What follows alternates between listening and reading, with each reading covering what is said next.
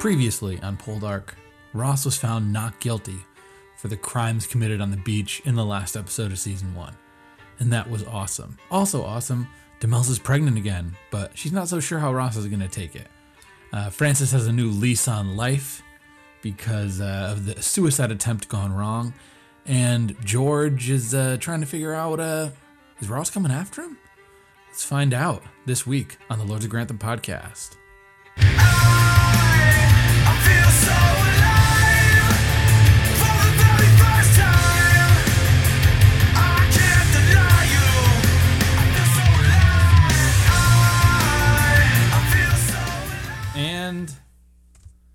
After a brief uh, trip to Downton Abbey, we're back to, to Cornwall for Poldark.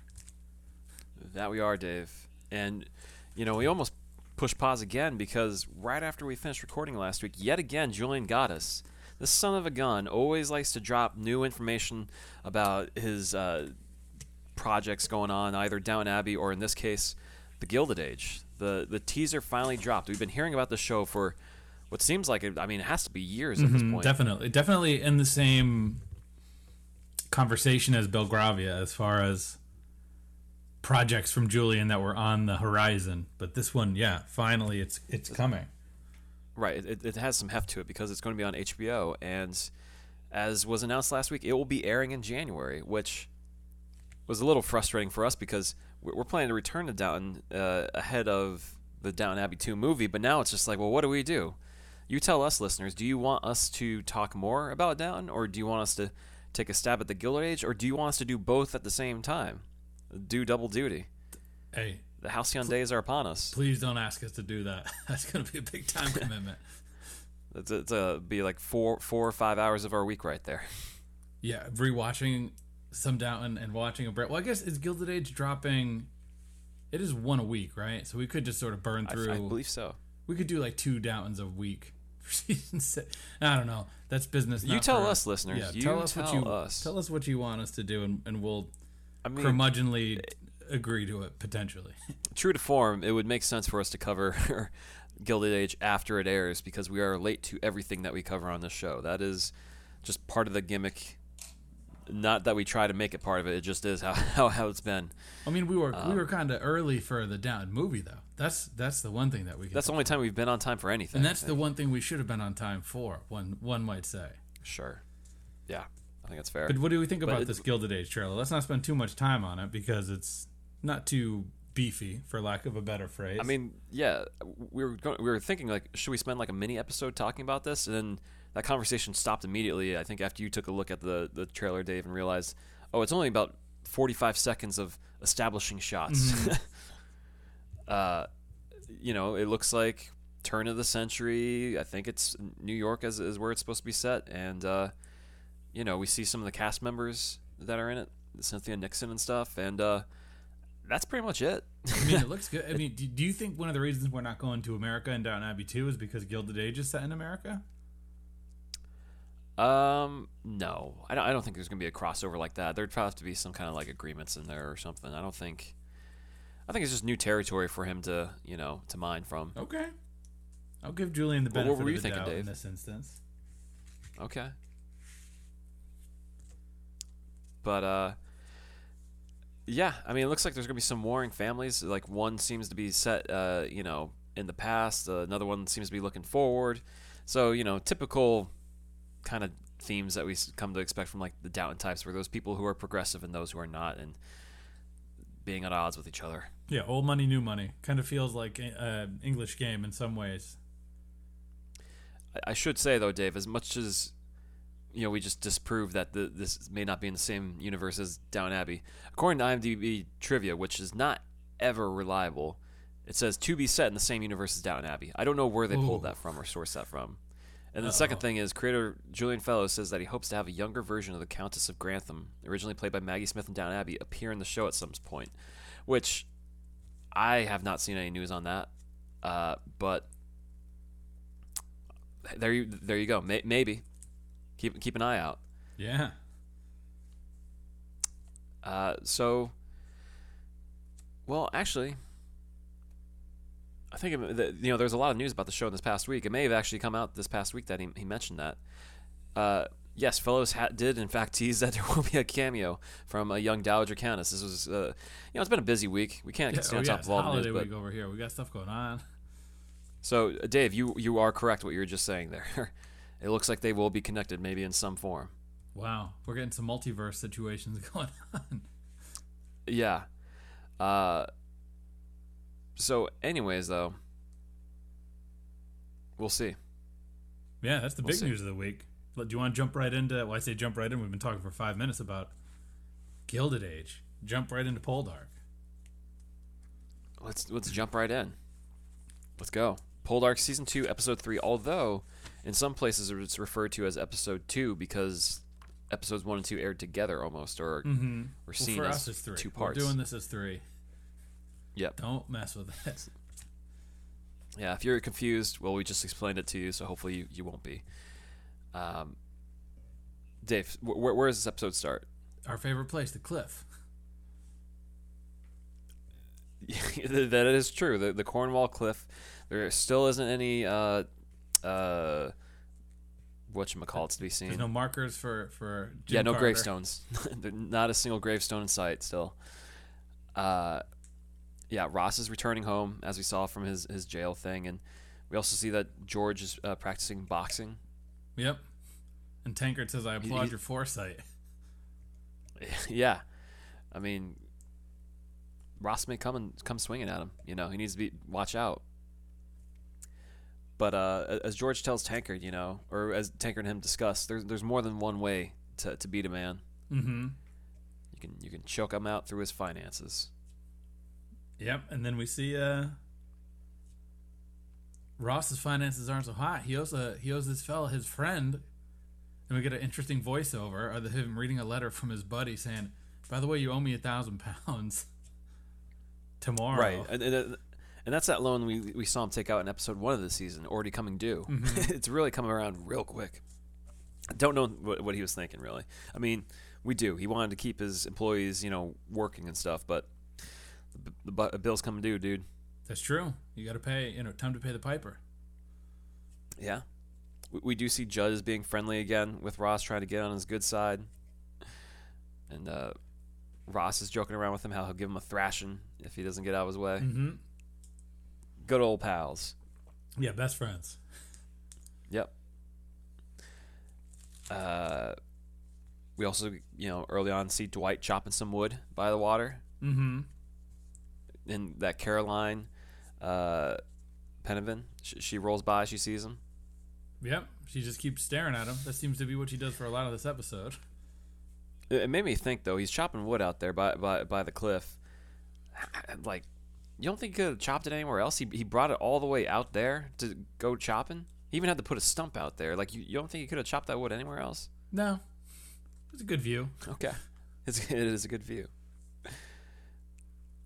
Um, we see some shot of Demelza on the beach rubbing her tummy Mm-hmm. because not that she's hungry, Is a baby. as as we recall, she is pregnant. And then we cut to the This- uh, the wheal leisure meeting, the stockholders. This episode jumps around a lot, by the way. It does. It does. I mean, there's really a couple things. Once we sort of hit the the the, the broad strokes, we can kind of dive into the things. Um, Mhm. So the wheal leisure meeting looks like a like a grown up frat meeting of these dudes palling around, and Ross is ta- chit chatting about this, that, and the other. And then who walks in but our, our new friend Tankard? That, that, that guy's everywhere all of a sudden. Mhm. They, they really uh, are putting him into, into situations. So he is representing uh, Mr. Coke Uh huh. because uh, Mr. Coke had bought Jacqueline's shares or someone else's shares in Wheal Leisure.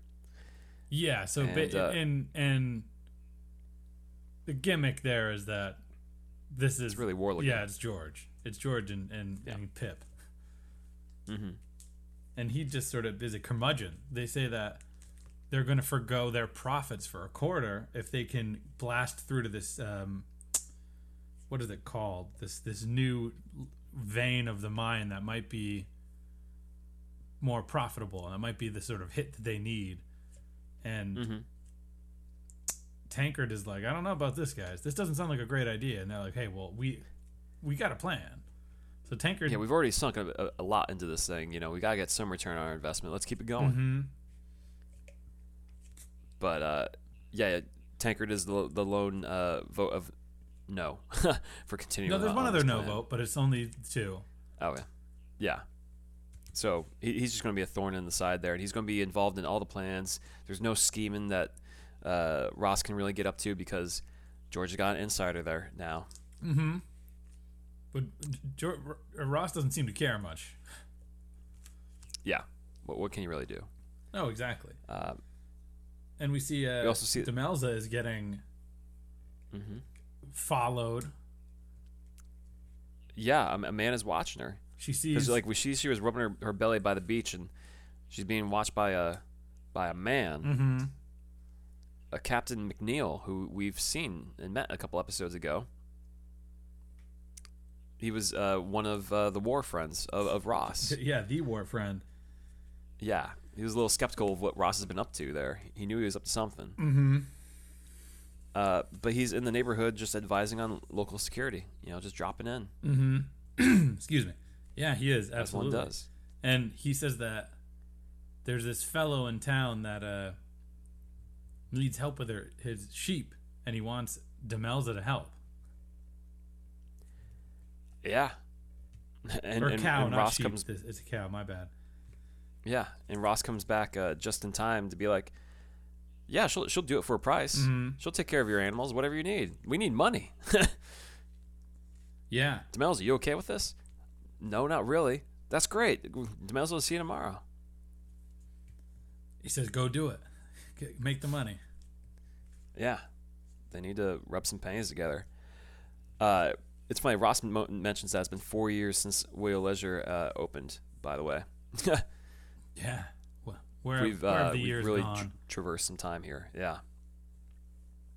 Uh, but you know, as you said, uh, Demels is off with uh, you know to go do this this thing.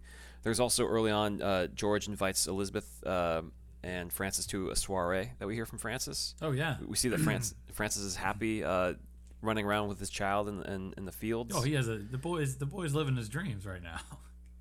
the boy or Francis? Both. Yeah, he, he looks like a, a happy man. and we see that uh, so they get this invitation to go to Francis's, and uh, it, it- Elizabeth gives the the note to the courier, whoever's going to bring it back, and send our regrets. And Francis says, not our regrets, send our delight in declining this invitation. So Francis is uh, unhinged in, in maybe the best way possible. Yeah, he's thriving Mhm. right now, living his own life. Uh, But Demelza is also upset with Ross for not sort of having her back in this instance where Captain McNeil showed up. She's like, "Why didn't? Why couldn't you sort of be there for me? Why did you like walk in, say hi, and then disappear? Like, what's going on?" And Ross is, uh, right? Why, why did you push me on to do this thing for him or whatever with this cow and stuff or what? and, and Ross is not. Ross is just kind of like, "I'm busy. I got stuff going on. I got, we owe a lot of money." yeah, don't worry about it.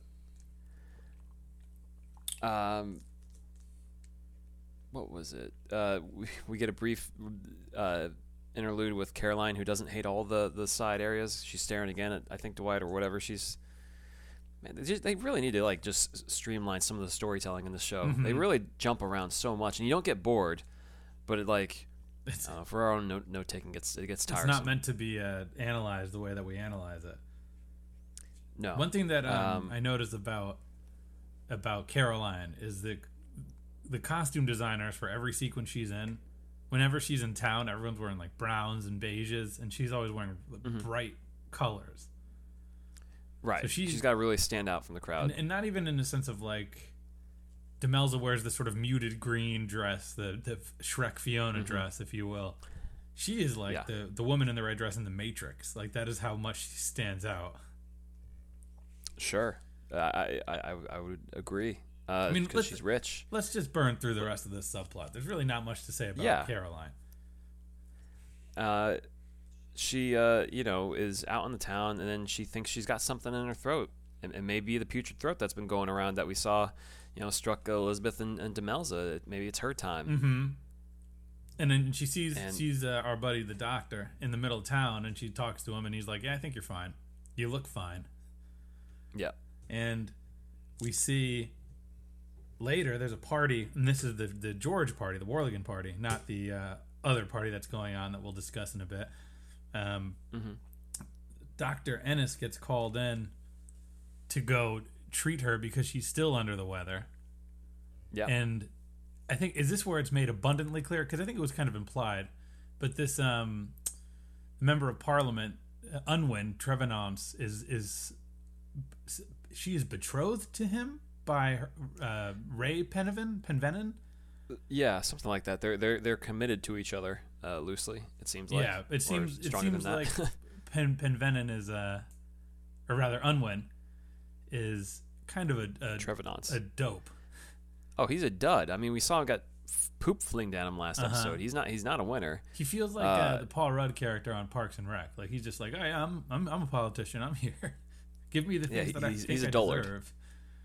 And then we He's see definitely a dope. we see the the good doctor sort of sneak in right under to go see this uh, Caroline. Right. I mean, they're, they're having the, the soiree that George had planned, and Trevaunance Unwin, uh, you know, I have to say his name backward, whatever. He, he's like, I don't even know where she went. Like, what, what's going on? she ne- she never left her bedroom. yeah. So, yeah, Dwight goes to check check on her, and he doesn't find the putrid throat. Finds a, a dang old fish bone she, she has been in there the whole time for three days. That's bad. That's you could die. Yeah, I don't know about you, Dave, but I have not had a bone lodged in my throat for three days. That that is, it doesn't work that way. and it wasn't like a little fish bone. It was like a rib. Yeah, it was like tangible. You could see it. And it was also one of those things that you thought that she was kind of faking it to get his attention. Hmm And then you also heard that Dr. Choake was there and gave a, a, another opinion. So Yeah. this Dr. Choake is, is worse than Dr. Clarkson. Yeah, obviously doesn't know what they're doing. Uh, you wonder, you know, the way she eats fish. Is it like a cartoon character where she puts the whole thing in her mouth She's and like then a- yeah, pulls a out just a bone? Yeah, And then she, Like, she how does one get like a a bone that size when she's done. yeah, exactly. Um, hard, hard to believe there, but that is pretty much the whole plot of them two. Yeah, there's no. I mean, the, the table has been set. The thing with the show is it either move, it either sprints to the finish line, or it just walks. Yeah. Like It's on, definitely it's on. strutting this one. It is strutting it out. Oh yeah, this is Jeff Jarrett right down the aisle. So, unlike yeah. the last time, we got like um, 12 minutes on this plot line for this episode, and it really just is like re reestablishing what we already know. So And, and All right, this well- this is Dwight who who caused a, a woman to be killed by her husband because he was messing around Mm-hmm. with her in like a one episode turnaround. Yeah. Uh, well, let's uh, tackle. Uh, let's just finish off Ross and Demelza. I think yeah, because I feel like Ross and De- Demelza and Francis and Elizabeth all kind of tie together. And oh, Yeah. let's just let's bring doc- the doctor back in because there's a, so what happens is we'll do the broad strokes of the big plot and then we'll get into all this, the nuance of, of how this episode plays out um, Yeah. francis and elizabeth want to have a little soiree for all of their workers for getting through this time even though it's something that they really can't afford and this is sort of the olive branch for ross and demelza to come back and and the good doctor is there and there's a scene where francis is outside and dr dr dwight is talking to elizabeth and she's like hey he seems real crazy he seems like like a totally different person after what happened and you know the the trial and i don't know if it's just because ross got mm. off but it i think he tried to kill himself yeah. Elizabeth's like, I got a really good feeling about this. I think he he tried to kill himself. and, and she she says you shared a bedroom with him did he try to kill himself and the doctor's like hey i'm not saying what he did or did not do but i am saying enjoy him enjoy Yeah. this new lease on life that he has Yeah. Don't think too much about it. you know. but it's it's good Yeah. I mean. Yeah, you got to think that Demel- um, that Elizabeth was washing some of Francis's clothes and found some gunpowder on, on his clothes and was like, "Huh, I don't think How'd she's, I don't think she's that good at. I don't also don't think Elizabeth is doing the laundry. Well, she might be. what do you mean? They're they're they're poor. They don't have people to do it for them half the time anymore." Maybe though. I wonder if she's the one actually doing the laundry. She's scrubbing out his, his poop stains. You know Francis is not clean. I- I don't know. I don't know. Uh, you hope they have some help to, to manage that right now. Um, but so, so And they reference- circling back to uh, They referenced that though a few times this episode though. Like you know, you guys, you seem you seem like you're kind of poor. Eh, you know, we we got the house. He just doesn't want to invest in it. You know. Mm-hmm. So circling back to um, this debt that is owed, Demelza goes to talk to this. Is this? This is not um, Well, this is where she goes to milk the cow, or uh, goes to the cowman. you know help. Yeah, with oxen or whatever. Yeah, And- and and the dude makes a pass at her. Yeah, the old man. Uh, and that doesn't last long because McNeil is on the scene. Yeah, McNeil like steps right in, and is like, Because this guy gets in real close, and it's like that is too close for comfort, sir. You need to back off. well, you know, Demelza is basically saying that they need the money. They they owe their people for keeping them afloat during this troublesome time. And he's like, we can do that if there's certain contingencies. And he just straight up starts going in for it. yeah, This is some stuff that like there's duels over in Bridgerton. mm-hmm. There's duels over this kind of stuff in this show too. yeah. And it wasn't. I think I feel like this is like a one-off character. I don't recall if we'd seen this old guy. Was it? Yeah, I don't know which guy it is. yeah, I forget his name, but he- It's not Harris Pascoe, is it? I I'm I don't know. Um, Might be. regardless, it's it's a really unfortunate scene, and Captain too many old men in this show. Mm-hmm. Too many old men in this show to keep track. Whereas like Bridgerton had too many young white boys as brothers. This show has too many old white men to pick apart. Captain McNeil comes in and basically says like, "We're not going to let this happen to you." Yeah. Now, Dave, do you think Captain McNeil's mustache is real or not? I think it's real. Really? I think this guy probably had a full Well- beard before they shot, and they had him shave it down. I think it's like a little too well kept to be of the time. Yeah, d- this guy is definitely combing his mustache. Well, I mean, I also like I said, I think he probably had a full beard like the day before they shot and shaved it. Maybe. It's not a standalone mustache by its nature. That thing had a, an accompaniment. Yeah, I'm looking at a picture of this actor now, Henry Garrett, and he definitely looks like the kind who has a big he has a big beard, but easy to to shave. So you just leave the mustache, and I think he just overestimated how much mustache to leave there. Uh, there's a lot going on, Oh yeah, yeah. but uh, but that's the last we see of him in this episode. Pretty much, he, he saves Demelza. I, I do get catch some passing glances from him at her though. I, mm, yep, I, I feel that. Yeah, But you know, step off, Captain. so what, she couldn't get the money. She could not procure the funds to pay off this loan from this man, whatever the old man's name was. But what she, her and Ross do, they have like a tag sale on the go. They sell uh, everything. Everything must go. yeah. Oh wait, was it Sir Hugh uh, Bodrugan? Bodrugan? Hugh Maybe that was the guy. Bonneville? there. No, no, it's not Hugh Bonneville. But yeah, Dave, as you're saying, so that one thousand dollar, one thousand pound loan, they owe forty percent. So four hundred pounds they have to scare up Mm-hmm. to get the investors off their back. So that means selling everything they own, Yeah. more or less, including her brooch. Well, That's we don't know if they 100 actually do sell the brooch, right? We see like an exchange where it looks like they're they're selling the brooch, but it sounds like they're giving them a low price. We only see like Ross's reaction, like, "Huh." There's Uh, there's the scene where that scene where um she's like my brooch is worth this much and he goes that was a gift, but we'll Yeah. sell it if we have to. They're even joking like, "Should we sell Garrick?" Yeah, anyone got any use for that mongrel?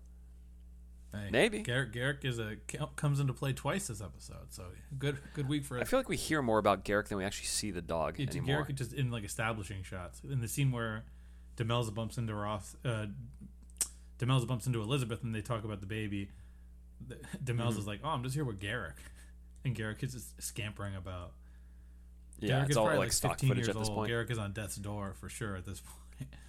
The dog jumped a cliff at one point during production or something, and they Mm. just got to use stock footage. How many Garricks are there? Do we think? There's got to be at least 15, sure. So just running around in the fields.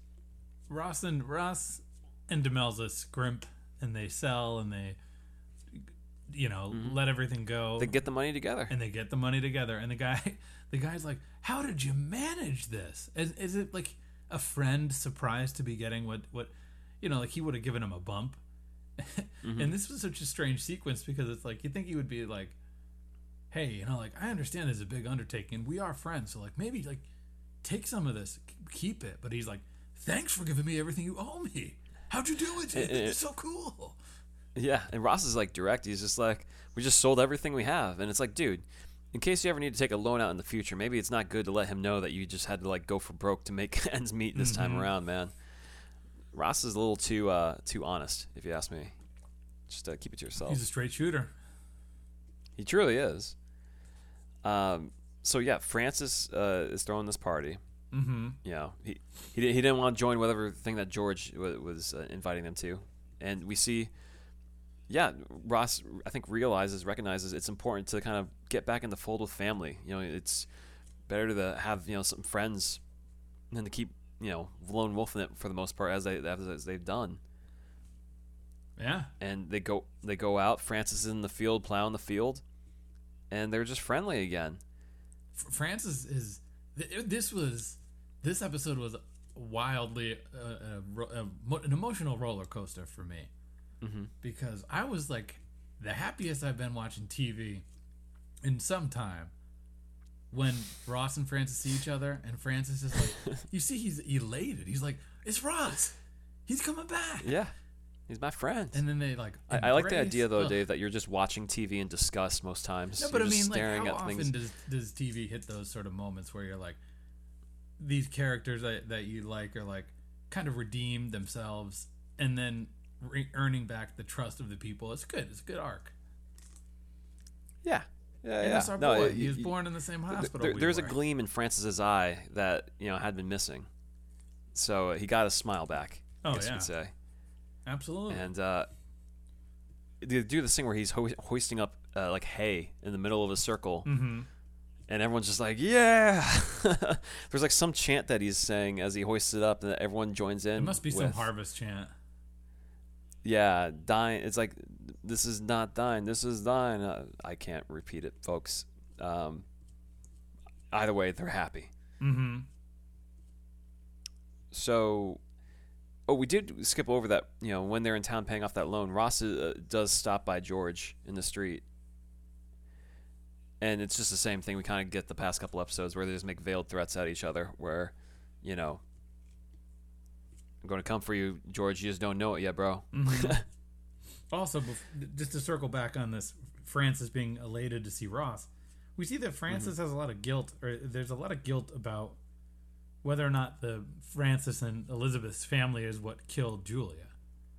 So I think there's a lot of Mm-hmm.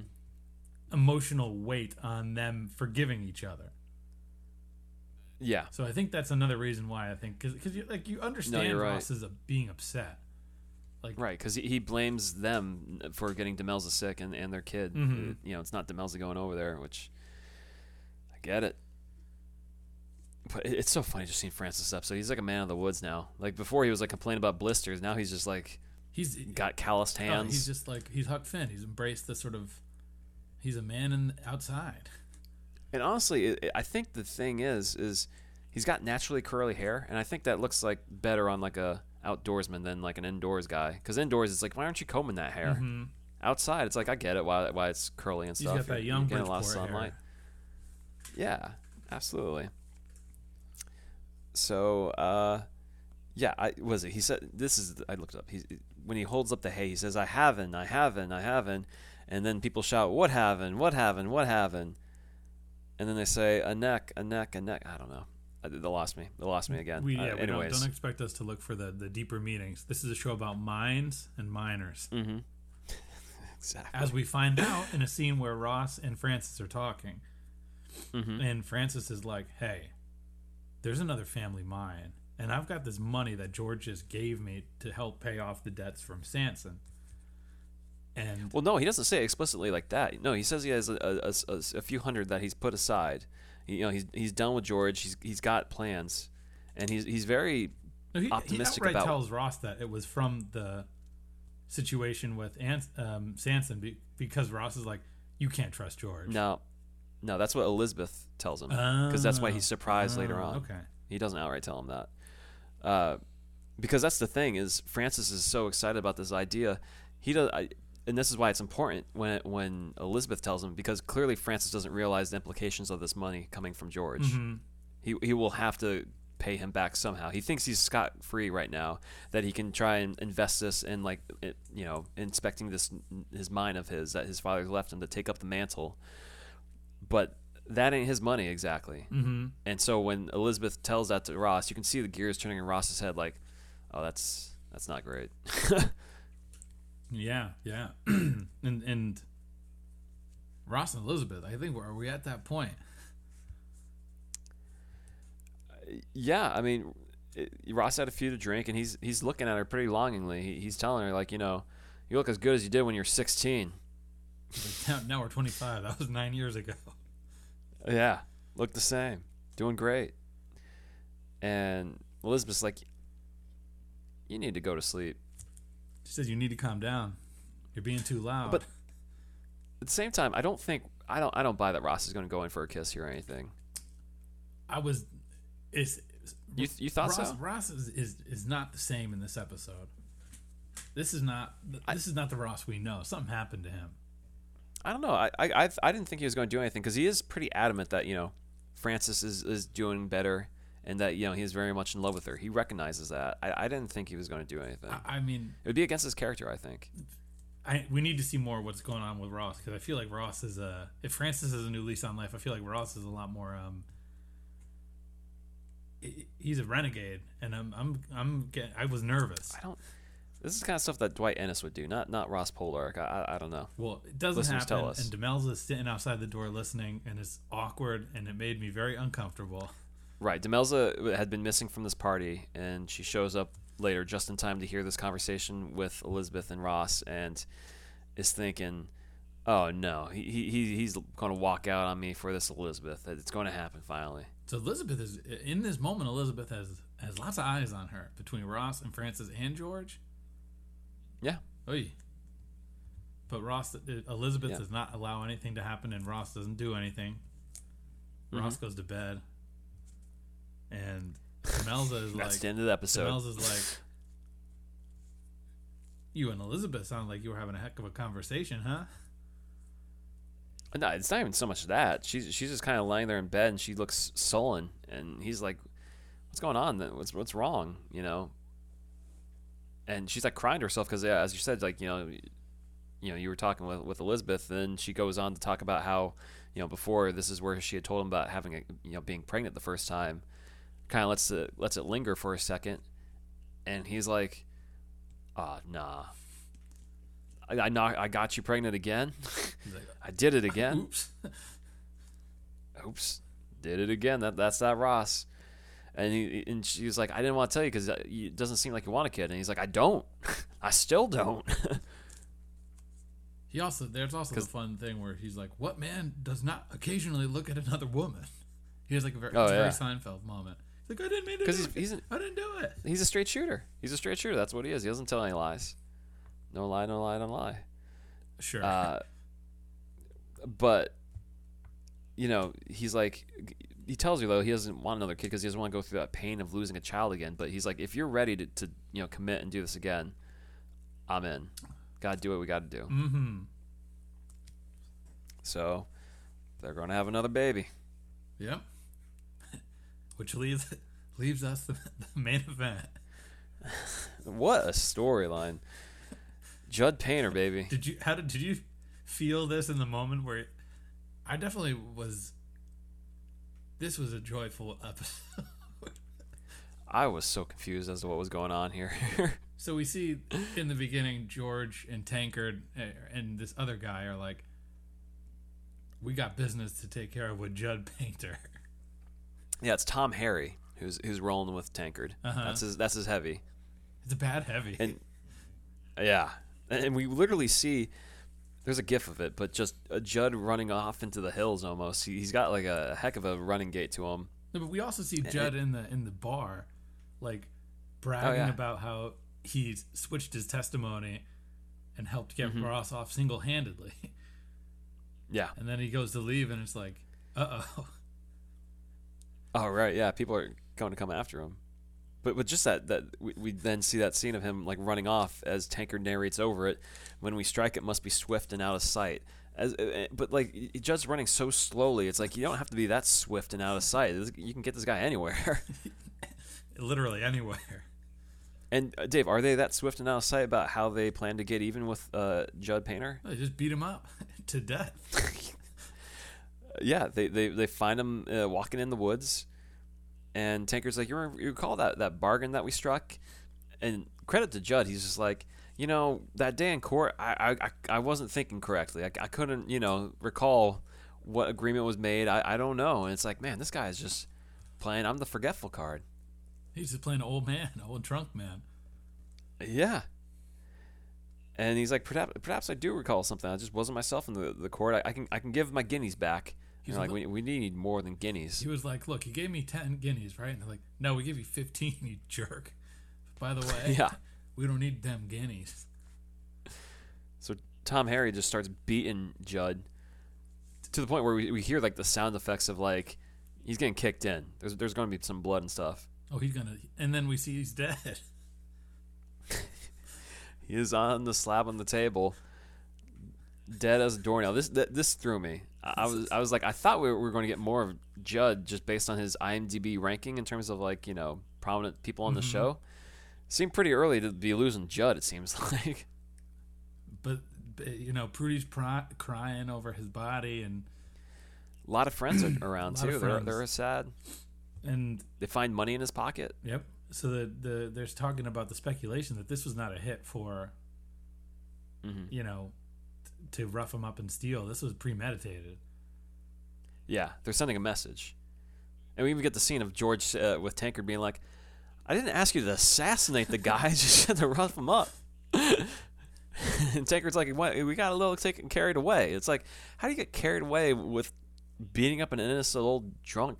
And there's there's the, the the great Prudy sequence where she's like, oh, no, no, before we go on, though, there's the great sequence, this moment, though, where like, that that dummy uh, Unwin uh, Trevon, uh, enters the room, and then George reaches for his gold gun, like he's about to like shoot whoever it is, "You like think thinking it's Ross Ross. is coming to kill him?" Yeah, because you know he got news that Judd is dead. Although, you know, when Ross gets the news that Judd is dead, he's he's sad about it, but he's not like Yeah, was- seeking R- Ross seeking Ross de- revenge. Ross literally went into a five day bender when Jim Carter died That's true. for for Judd, who was beaten to death because he spoke on behalf of Ross. Ross is like, he was a terrible housekeeper, but he taught me how to smoke a pipe. Now let's go to this party. yeah, he, he's not all that torn up over it. Uh, yeah, I guess to your point, Dave, Ross is a different man this episode. Maybe, maybe his new hairpiece is like taking control he of has him. Goldblum hair. He's definitely. Uh, yeah, something. But there's the, Uh, the moment where where Prudy is standing over his body, and she's like, "Oh, I loved him so. He was he was such a." And then she, and then whoever's like, "Oh, he also had like 15 guineas in his on his purse," and she's like, "He was hiding money from me. Well, good for nothing." It's Yeah. a very good Prudy moment. Yep. And then they have this nice feast. There's all this food and, and drink around and stuff. And then we get the moment of this episode. That he's not on the slab. He's gone. He's missing. No, no, Dave. What did you think happened here? What What did it make make you think of? Well, I literally had a thought in my head when Judd is lying on the table. I was like, I don't know if he's actually dead. Why Why didn't you think he was dead? I don't know. I thought something was afoot. I don't know. I my my thought was. I mean, you know, Ross jokingly called Judd Judas in the last last episode. What What if he, the joke was on Ross that Judd was actually Jesus or something? You know, the old the old story where Jesus ain't there anymore. The body's missing. What if what if that That's was Judd. This show takes a hard turn into like Christian prophecy. Judd was was a you know he wasn't Jesus, but he was like his brother. Mm-hmm.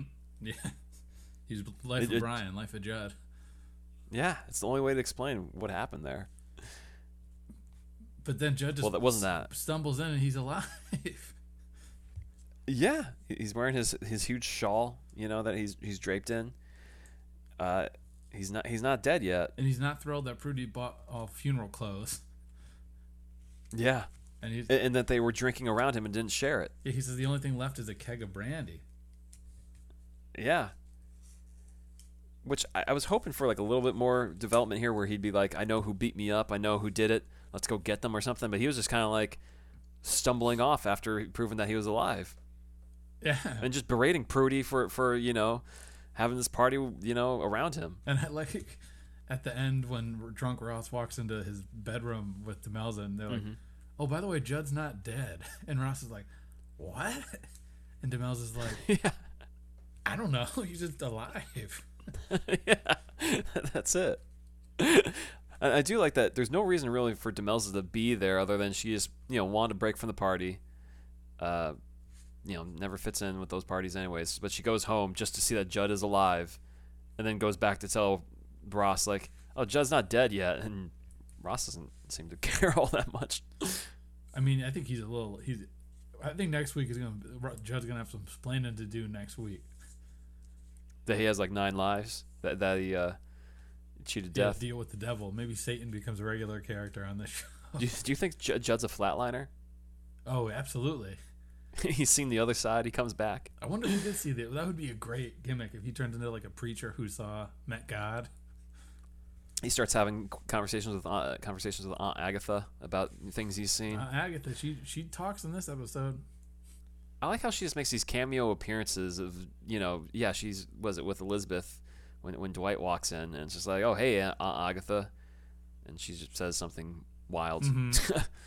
that's her bit. She just says something wild this episode and then that's it. Just bother people, yeah. Also, Yeah. Uh, since we we just about wrapped the episode, um, Mm-hmm. we meet Elizabeth's mom. Oh, we do. Yeah. She just comes to the party to basically say that Elizabeth is uh, too good for this life, and she should Isn't be that the truth? she should be living better. But it's like you know, Mhm. that's easy to say, but she's got a kid. You know, she can't. Yeah. she's if she were to leave Francis, there's no way that she could recover. You know, she's done. This is what she's in for. And and she's been on the show before. She was in like uh, episode one. Oh well, this the- you know she so this we really get to spend time with her here. Yeah, I mean, she's actually yeah she's been in a couple episodes in the first season. But yep, Yeah, well, yeah, Judd's not yeah. dead. Hardly knew you. Th- thankfully, was this a good episode, Dave? This was a, an emotional episode, up and down, up and down. It was a, it was a strange episode to follow the the kickoff to the season that really you know was pretty lively. And this is just kind of feels like it's like drunk uncle of an episode. but in a good way. It definitely did a lot of. I think. Oh, yeah. Hopefully, the table is set for what these plots that need to finally start moving. I, I'd hope so. I, I, really do.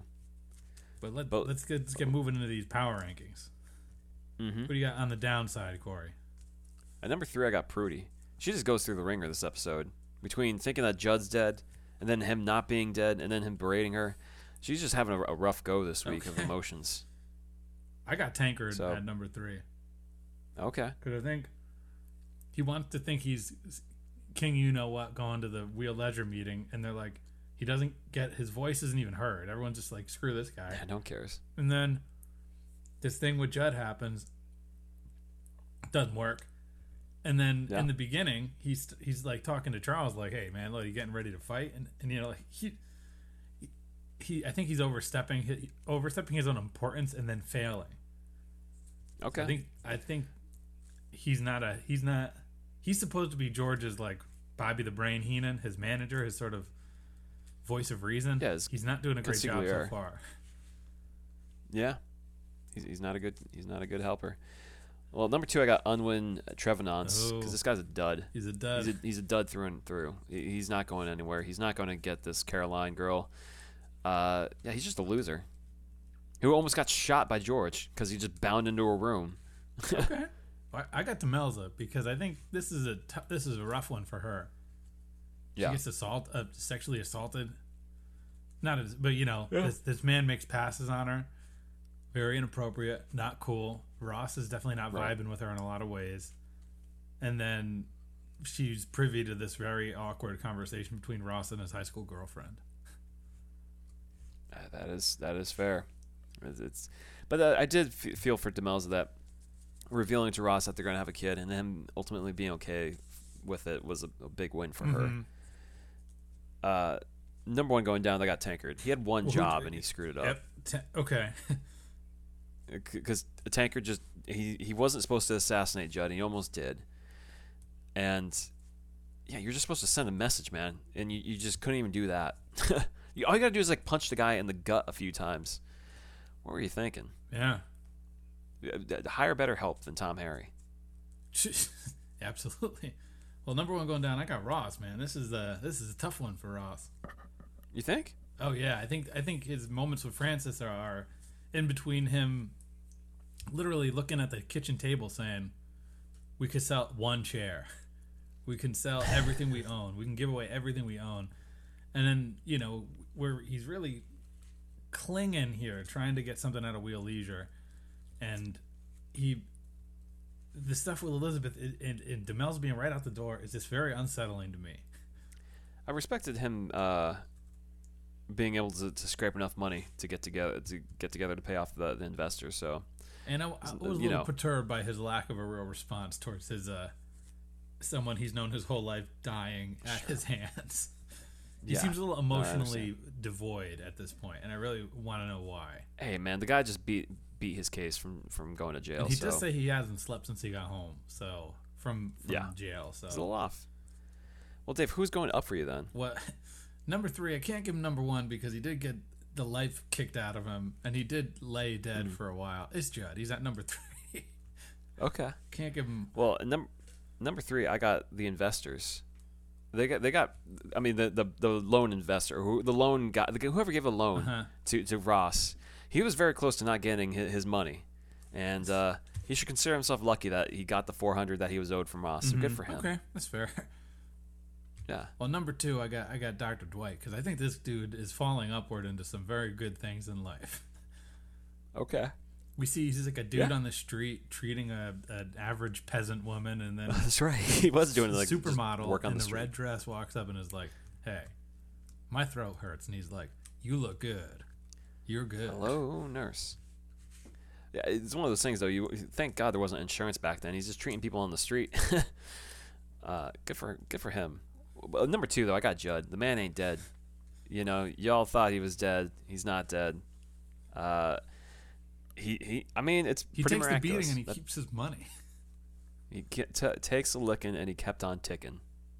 Good for Judd. Did he keep his money or Prudy take it? Well, it stayed in the family. D- What do you think about the fact though that he was beaten and clearly had to have been undressed though probably to, to be on the table? Was he alive that whole time? He wasn't dead. He didn't like. No, I know, but was he just like faking passed out while they just took his no, clothes no, off no, and then no, put no, him? in? no. You think he was awake for that? No, I think he was conked out. I think he was done. Oh, okay, gotcha. Okay, all right. Well, number one though, I think it's got to be. It's Francis. He's just so happy to be Turn alive. around. He had, such a- he had a Yeah. terrible season one. He's like on a run. He's just got a second chance at life, and he's just relishing it. So I'm happy for him. Literally, really feel happy for And him. And he seems grateful and gracious, mm-hmm. which is very good. It's good to be alive. Amen. Yeah. Uh, I guess with that so being said, we're thankful, and it's American Thanksgiving this week. So, like Francis, we want to pay to say thank you to all our fans and friends for. thankful for your support. Mm-hmm. One thing I need to clear up, Dave, because we said at the top of the episode that the Dowager may appear in Julian Fellowes' show. Now, after a quick investigation, this is something that was alluded to by Julian Fellowes back in 2015 when they first in, were talking about the Gilded Age, and news rags today have kept perpetuating the, this thing that Julian, you know, said once. And if we know Julian Fellowes, the man books week to week, mm-hmm. so we can't put much stock into whether the Dowager Countess will show up or not. She'll show People who don't follow as there. closely don't know. Well, We'll see. He may have forgotten. We'll see. Maybe maybe uh, the Dowager Countess has the million dollar golden egg that Vince We'll, McMahon we'll- we'll see. Sure, sure. Dave, what have you been watching? Is it, is it wrestling? I think that's I, was, I. I don't think I'm watching anything else this week. I feel like after the Where- where a, a Sopranos, golden I'm- egg was I'm- stolen from CEO of WWE Vince McMahon. Yep. That was the the, the leading plot line. Yep. in one of the biggest pay per views of the year in Brooklyn. I considered buying tickets. Oh man, that would have been a waste. What about you? Anything good? I finally finished the Korean drama Hometown Cha Cha Cha. This is my second big one this year after Crash Landing on You. These shows take so much time because it's 16 episode seasons, hour and 20 minute episodes at least. So it's at least 20 hours Oof. to watch one of these things. And uh, yeah, it was, pre- it was pretty pleasant.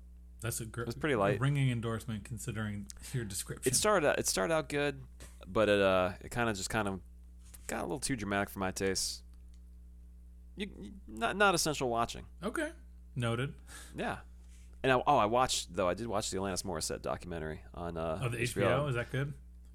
I liked it. I know Alanis Morissette disor- um, disowned it, uh, but I don't see what about it was like so off. I, I was it was enjoyable, good piece of nostalgia if you missed out on that era. Okay. Really yeah. I mean, I, I like the Woodstock one, so maybe I'll watch the Atlantis one. I didn't realize the drummer for Foo Fighters was her original drummer, and he's uh, Taylor uh, Hawkins. Taylor Hawkins. Yeah, he's prominently in it. So Interesting. Maybe I'll give that a watch. yeah, it's it's worthwhile. But uh, that's it. That's it. I'm just ready for some Thanksgiving. I'm hungry. Mm-hmm. Dave, you hungry? Oh yeah, I'm sure. Yeah. Well, I mean, we're recording this a little later than we normally do, so not not right now. We'll Check see. on you in a day or two. We'll see. Yeah. Well, until then, you know where to find us Facebook, Gmail, Instagram, Twitter, Podbean. website. Leave five star reviews if you want. If you need some, start your Christmas shopping. We got to get some merch out there, Dave. We need to we get do. on that. We need those fans. We need graphic designers. Anybody to step up. We'll pay. We'll pay you. We need to figure this out. We, we, we need to do like Ross and, and you know, put our coins together and, and figure out a way. Yeah, I mean, and speaking of putting those coins together, Patreon, we got a new episode coming within the next couple days. Summer in Mm-hmm. February, starring Dan Stevens. Get excited. Oh yeah, But until then, you'll hear us again on, on the podcast because we are not taking a break with Poldark. We're on a we're on a timeline here, so we got to keep we- moving. got to keep on running. Yeah. So we'll catch you next time on the pod.